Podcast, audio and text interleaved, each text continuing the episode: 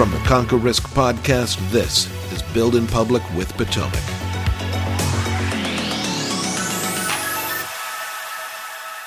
Welcome to the podcast. I'm your host today, Christopher Norton.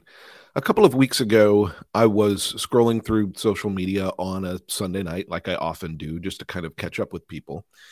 And it was right at the breakout of the war when Russia invaded Ukraine.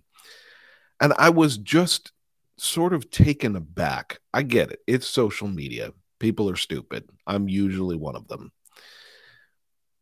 But I couldn't believe how tone deaf everybody was. It was if nothing was wrong, nothing was going on. We were making jokes, we were posting pictures of getting drunk, we were partying, we were making jokes about the market and the fallout that was about to ensue, which I thought was in very poor taste. And I just it just hit me the wrong way. So I took a step back and got to thinking about our own social here at Potomac and what we had coming. And I decided that we needed to make a change. And I actually wrote a long thread about it on Twitter, as I often do instead of writing blog posts, like would be smart. But I made the point that, and I'll, I'll quote myself here briefly when the world is hurting, when uncertainty has crept in, when all you want to do is hug your children and be grateful they are safe, no one cares that you're clever, that you're good at marketing, what campaign you dreamt up, what show you're watching, where you brunched. That's not what's on people's mind. And I think we too often have a tendency to not change our communication strategy when things are going on in the world. Now, I want to be quick to say that doesn't mean I think we should be reactionary all of the time. And I think Potomac has gone out of its way to not be. And if you look at the content that we are putting out, particularly our market research, you'll see that we are in no way being reactionary. But that doesn't mean that the tone and some of the messaging of your work cannot be reflective of the times the last thing anyone needs in difficult times is another asshole. So I told the team we need to take a little bit of a shift here and do something different. So Martina, Jordan, and Tori, uh, who will join me now, all woke up that next Monday morning to surprise. Uh, things are going to be a little different here for a little while. And um, we did. We changed what we had coming down our content calendar um, to be a little bit more reflective of what's going on. So, guys, you want to kind of just jump in and, and explain what we did, and then I'll come back to the why and talk about what we're going to do moving forward. So, for anybody that knows our brand, you know that we're our differentiator is kind of our approach being more genuine and funny with our content in an industry that is very buttoned up and kind of tight. So, Martina and I, we schedule the social posts and we usually do that a week in advance. Um, and we try to throw the funny stuff in there. I mean, when you have a company like ours that is very genuine, where there's an endless amount of hilarious content to throw on the calendar. But for all of the reasons that you stated, Christopher, we're not going to post those things. So the first step was to go in there and take out those posts and put in some more serious posts and keep the focus on the business and less so on, you know, being jackasses in our podcast and having a good time. And also another thing that we decided to change in the social um, in social media was stopping our Instagram campaign that we usually um, every day, usually in the afternoon, um, we post a picture uh, where that shows the company culture. And right now we were well, we were doing the hashtag Winters here, so we put a pause on that, and we will come back with a new campaign. I don't know how much I can say about that, but um, yes.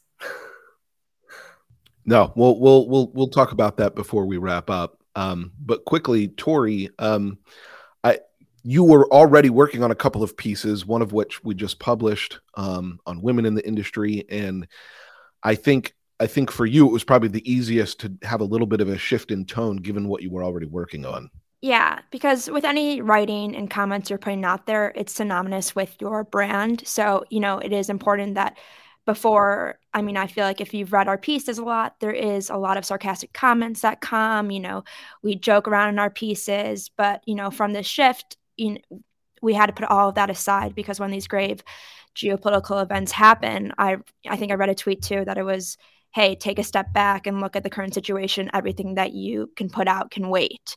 And I think that goes with any writing that you have is you need to look at the surrounding situation and whatever you're putting out there, you need to equivalent equivalent it to, hey, is this good for the brand? Is this something that can wait? And um, especially with the woman investors piece, um, we waited and you know another two weeks to put it out, got gathered more information, and you know made it made a shift within it because there is no time for it to be funny. It is just you know set in stone and it's based on the facts. So I think that goes with any piece with the when you are writing with a situation is you you take a step back and look and um, that is what that's what i did and that's what we'll be doing going forward um, for the time being I think that's very well said. And I think advisors probably do a better job of this than the wider industry because they're talking to people every day and they hear those concerns.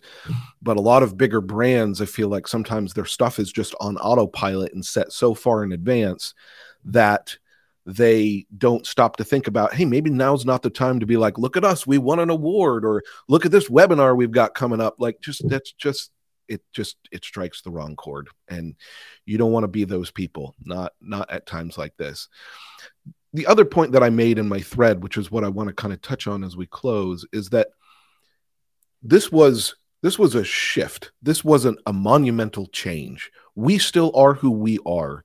We're just leaning into a different part of our story I, I, I have always been very clear that the basis of what we do at Potomac is that we're, we're very good at what we execute as a TAMP, as a strategist, as a market researcher. And because of that, we can have a little bit of fun with how we choose to tell everybody about it. But right now, we're going to lean more into the seriousness of the work that we do and showcase that rather than some of the fun things that surround it. Now, that doesn't mean I think I even ended my thread by saying, no, we're still not going to wear a tie. We're not we're not going to become this buttoned up stuffy organization. We're still Potomac. We're still going to own that. But we're going to be a little bit more nuanced in how we choose to communicate because it is important. And whether we like it or not, what is going on affects all of us. And I think it's important that we do things the right way. So, a word of caution to everyone out there don't be those people. Don't be those people because if you do, you're going to end up on industry gossip, and I'm going to talk about it. And you don't want that to happen because we're still doing that show. We still have opinions. And 16,000 people are watching it. So, there you go. Shameless plug. Okay. Well, very brief episode today just something that i i see people talk about a little bit here and there on social but i really wanted to just call it out and have a discussion. Thank you team for letting me back on this show once and uh building the regular building public will be back in a couple weeks. Bye. Thank you. Thanks this podcast is for informational purposes only and should not be relied upon for investment decisions. Clients of Potomac Fund Management may maintain positions in the securities discussed in this podcast.